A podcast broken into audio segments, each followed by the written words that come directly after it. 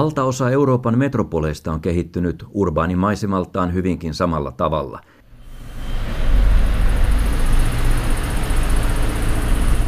Menestyvät ja monimuotoiset keskustat, kalliine asuntoineen, rikkaine vuosisataisine kulttuurimaisemineen ovat kaikin puolin houkuttelevia.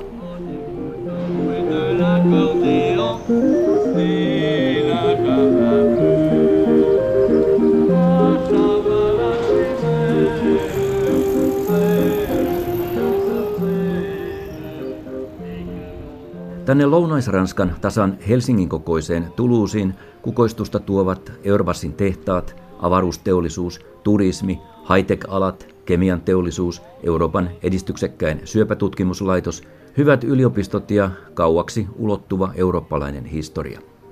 Tuluusin kehitys on imaissut samaan vauhtiin sitä ympäröivät kolmekymmentäviisi kuntaa. Ranskassa metropolikehityksen tässä vaiheessa on tusinan verran suurkaupunkeja ja kaikkiaan lähes sata urbaanikuntaa, joissa on käynnissä erittäin voimakas kasvu.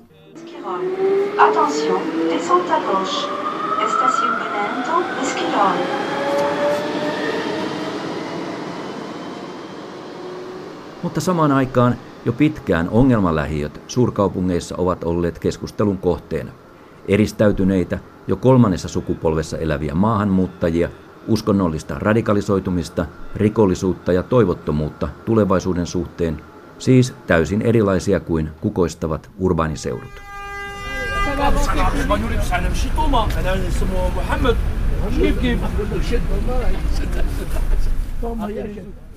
Tuluusin Le Grand Mirail suurkaupungin osan pormestari ja koko Toulouse metropolin asunto-ohjelman johtaja Franck Biasotto, miten saataisiin aikaan näiden ongelmalähiöiden vuosikymmenten aikana syntyneiden ongelmien ratkaisu.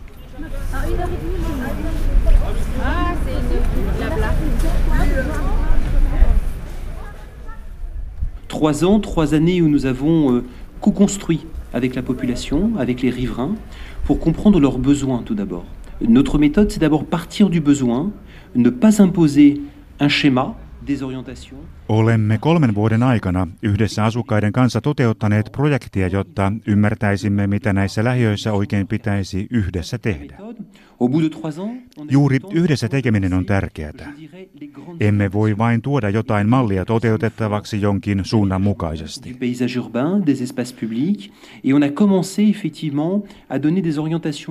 On kuunneltava tarkkaan, kuinka asukkaat haluavat, että heidän kortteleitaan kehitetään. Olemme avanneet suuria suuntaviivoja asumiseen sekä urbaanin maiseman kehittämiseen julkisilla paikoilla. Nämä antavat keinoja siihen, miten huomisen rakentaminen tapahtuu, miten voidaan rakentaa toisin ja ettei rakenneta vastoin tulevaisuuden tuluuslaisten tarpeita.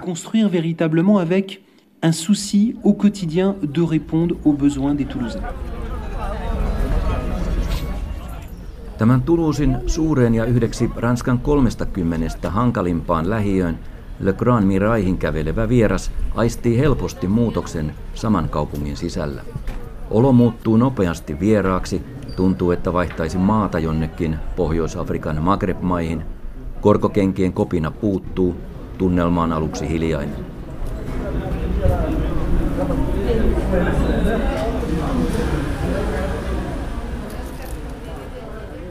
Värikkäät pyykit kuivuvat ikkunoiden välisillä naruilla tai parvekkeilla. Minimarketteja on siellä täällä, kahviloita harvassa ja katujen kulmilla jo aamupäivällä on päivystäviä nuoria miehiä tummissa nahkatakeissaan. Vieras saa katseita peränsä ja ehdotuksia kaupanteosta. Mitä hän tuo täällä tekee, kysymys roikkuu ilmassa. Kahvila tarkoittaa kahvinjuontia ja miesryhmien kesken puhutaan arabiaa.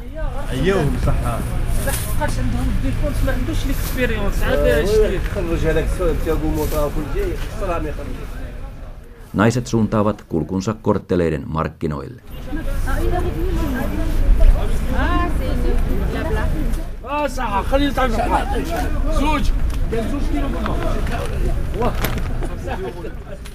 Le Grand Mirail rakennettiin kymmenen vuoden aikana kuusikymmentäluvulla.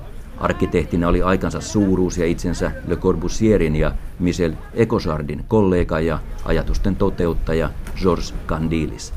Ajan henki oli rakentaa mahdollisimman suuria asuinalueita metropolikeskuksen ulkopuolelle. Millaisia nämä korttelit ovat juuri nyt, Franck Biasotto? Alors oui, absolument. Et puis je suis le, le maire du Grand Mirail. Donc euh, le quartier le moins abouti, le moins avancé dans le renouvellement urbain, c'est Belle Fontaine. Itse olen Mirain kaupunginosan pormestari, mutta koko kaupungin urbaanissa uudistuksessa vähiten kehittynyt kortteli on Belle Fontaine Henri. Vierailin joitakin päiviä sitten Toulousen pormestarin pyynnöstä toisenlaisessa korttelissa Bagatellissa. Nämä ovat kaksi korttelia, joilla on aivan erilainen identiteetti ja kehitys. Niitä ei voi millään verrata toisiinsa tänäkään päivänä. Jälkimmäinen on onnistunut hyvin ja edistynyt voimakkaasti viisitoista kaksikymmentä vuoden ajan. Belle Fontaine on päinvastoin kortteli, missä kaikki on edelleen tekemättä. Tästä todistaa viisikymmentä- ja kuusikymmentälukujen arkkitehtuuri. Tuon ajan jäljet jätti juuri arkkitehti Candilis, joka oli symbolinen aikansa arkkitehti korkeine rakennuksineen ja niiden luolamaisine käytävineen ja asuntoineen.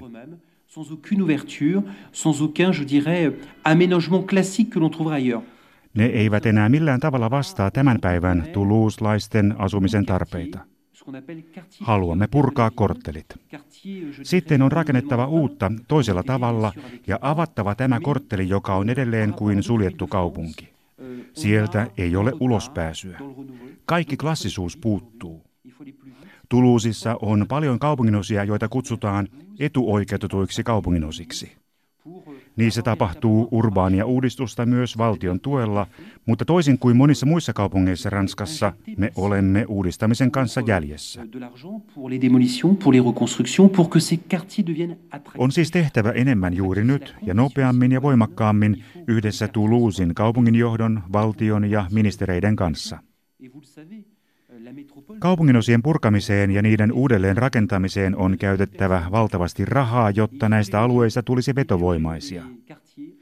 On muistettava, että Toulouseen muuttaa vuosittain yli yhdeksäntuhatta uutta asukasta. Heidät yritetään asuttaa kaupungin vetovoimaisille alueille, ja niitä kehitetään jo.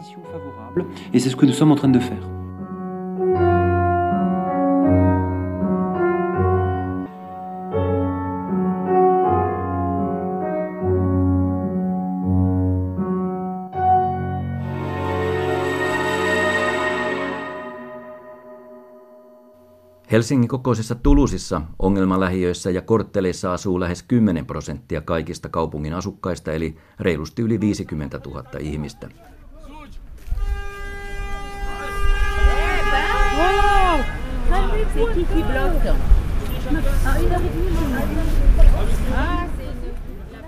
kuusitoista ongelma-asuntoalueesta peräti yhdeksän olisi purettava kokonaan. Alueet on saatava rauhallisiksi, sillä niiden uskonnollinen radikalisoituminen omassa kommunitarismissaan on kehittynyt lähes vaaralliseen vaiheeseen, ja sen viime vuodet ovat ikävällä tavalla todistaneet terrori-iskujen muodossa myös Toulousessa.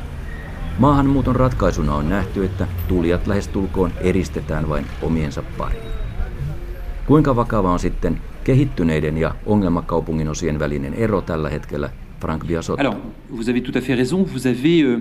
On peut le dire, vous avez quelques quartiers qui ont été oubliés. Et je crois que c'est pas bon. Dans une société, quand il y a une scission entre des quartiers favorisés... Jotkut kaupunginosat on siis unohdettu, eikä se ole hyvä. Yhteiskunta on kahtia jaettu, koska on kaupunginosia, joita suositaan, ja niitä, jotka riutuvat.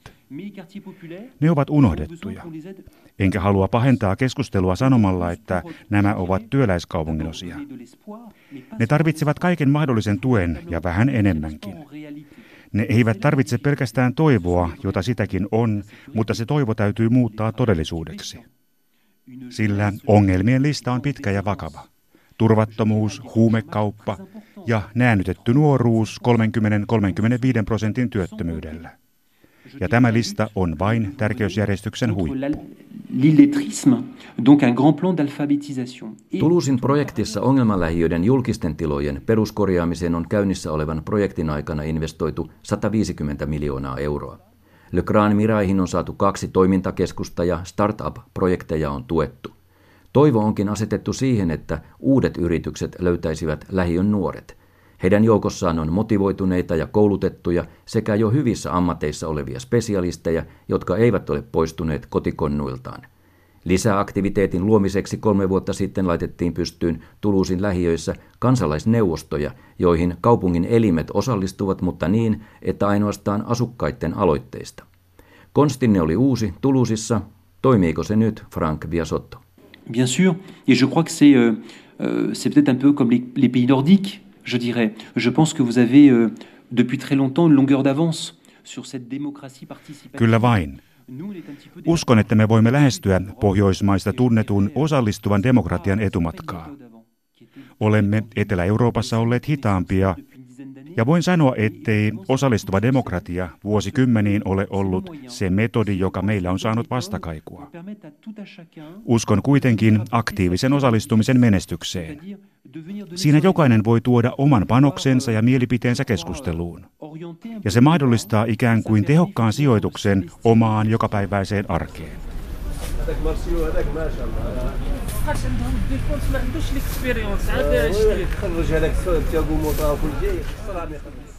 Omassa lähiössäni ihmiset ovat tietenkin tunteneet ympäristönsä pitkään ja nähneet sen kehityksen sekä jatkuvat vaikeudet. Mielestäni juuri heitä on kuultava. Työn on oltava säännöllistä ja usein yhdistyspohjalta lähtevää ja vapaaehtoista. Ei tarvita enää sitä, että poliitikot tulevat vaalien jälkeen lähiökuntiin uusien poliittisten voimasuhteidensa kanssa ja jatkavat vanhaan malliin. Olen sanonut usein, että jos lähiöitä halutaan muuttaa, ei kannata tehdä projektia, joka ei keskity olennaisiin asioihin ja joista ei keskustella. Sellainen projekti ei onnistu. Se tulee lopulta hylätyksi.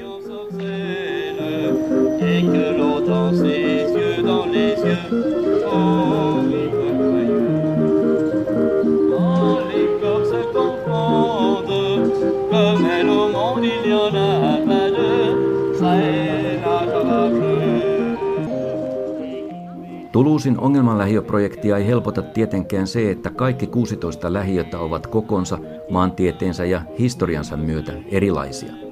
Pääkriteeri juuri näiden lähiöiden valintaan kehitysprojektiin tehtiin käytännössä asukkaiden tulotason mukaan. Näissä lähiöissä ollaan todella matalapalkkaisia. Puhutaan kahdeksantuhannen euron tuloista taloutta kohti vuodessa. Mikä on sitten niiden tulusilaisten asenne, joilla on hyvä työ Airbusilla, turismissa tai high-techissä? Kysyvätkö he, miksi noille toisille, muttei meille? Franck Biasotto. Vous avez raison, mais avant tout, je crois qu'il y a eu un étonnement, une surprise. C'est-à-dire que je crois les gens méconnaissaient qu'à quelques pas, à quelques stations de métro, vous aviez des, car- des quartiers très défavorisés. Totta. Ja luulenkin, että metrolla kulkevat ihmiset eivät aina edes tiedä, minkä lähiön alapuolella he kulloinkin matkustavat. He eivät ajattele inhimillisiä olosuhteita, kuten työttömyyttä, koska he eivät ole koskaan sitä kokeneet, esimerkiksi Airbusin tehtailla. Samalla he haluavat kuitenkin, että kaupunki kehittyisi kaikkialla. Mutta kyllä suurissakin tehtaissa osalla väestä on merkittäviä vaikeuksia elämässään. Tämä metropoli on erittäin puoleensa vetävä, eikä pidä unohtaa ihmisiä, jotka vuosikymmenien ajan ovat menestyneet hyvin työelämässä, koulutuksessa ja asumisessaan. Ranskalaista kansallista solidaarisuutta ei myöskään ole kokonaan unohdettu. Usein ajattelemme, että maksamme rutkasti veroja, mutta verojen jakaminen laajalle on kansallista solidaarisuutta. Ihmiset ymmärtävät tämän hyvin. Enkä usko, että tässäkään kysymyksessä olisi minkäänlaista kilpailuasetelmaa suosittujen ja epäsuosittujen asuinalueiden välillä. Ihmiset ymmärtävät hyvin, että Toulousen houkuttelevuuden tulee palvella kaikkia. Niinpä tänään ensimmäinen haaste on tasapainottaa tilannetta niin, että huono-osaiset lähiöt saisivat päänsä edes pinnalle ja saavat mahdollisuuden päästä samalle tasolle kuin muutkin kaupunginosat. Toulousen kaupungin asutusjohtaja Franck Biasotto, jos tästä ongelmavyyhdestä ja sen ratkaisemisesta pitäisi poimia keskeisimmät ja ehkä oppiakin muualle Euroopassa antavat tekijät, niin mitä ne olisivat? Alors, vous avez, vous avez deux, deux aspects dans votre question. Tout d'abord, je dirais, c'est ce que je vous disais tout à l'heure en début d'interview, il ne faut pas aller à l'encontre. Tässä on kaksi aspektia. Ei pidä lähteä tielle, jossa ollaan vastustamassa asukkaita. Pitää ottaa aikaa ja kuunnella, ei pidä hätiköidä.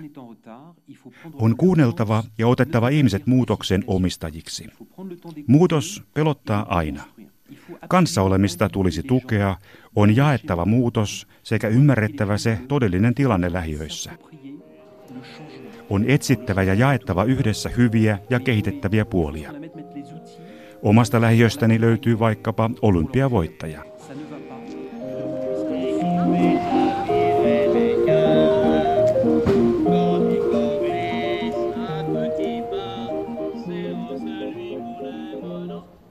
Toisaalta on annettava arvo lähiön vahvoille puolille niiden valttikorteille, jotka liittyvät arkeen. Eikä siinä tarvita suurta mielikuvitusta. Useimmiten tarpeet ovat yksinkertaisia. Turvallisuus, puhtaus, työ ja kaikkein tärkeintä on nuoruus. Sitä ei saa menettää. Kaikki alkaa päiväkodista. Siellä on oltava kaikki välttämättömät varhaiskasvatuksen sosiaalistavat valttikortit. Sillä jos nuoret joutuvat lavealle tielle, on paluu vaikeaa.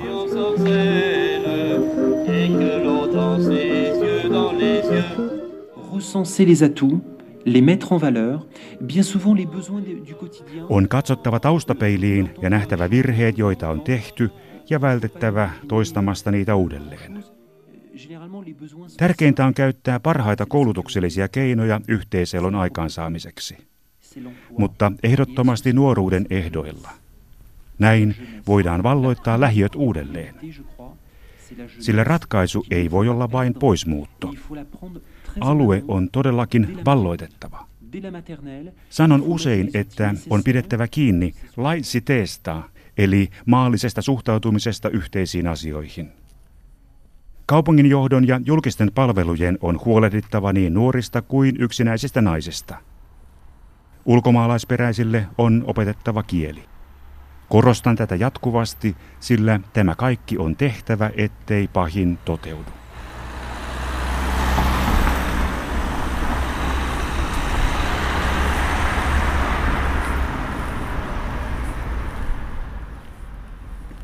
Tapaamisemme päätteeksi Tuluusin lähiöiden asutusjohtaja Franck Biasotto halusi vielä muistuttaa, että viimeisten kymmenien vuosien aikana lähiöiden rauha Ranskassa on ostettu rahalla, eli esimerkiksi tuettu islamilaisyhdistyksiä, joiden radikalisoitumisesta ei aikanaan välitetty, ja nyt on tässäkin valossa kiire toimia. Biasotto sanoi, ettei ole fatalisti, mutta pelkää pahinta. Ja helmikuussa hänen lähiönsä luokiteltiinkin Ranskan kolmekymmentä pahimmissa ongelmissa elävän lähiön joukkoon. Pikalääkkeeksi Ranskan hallitus päätti sijoittaa lähiöihin lisää poliisinäkyvyyttä.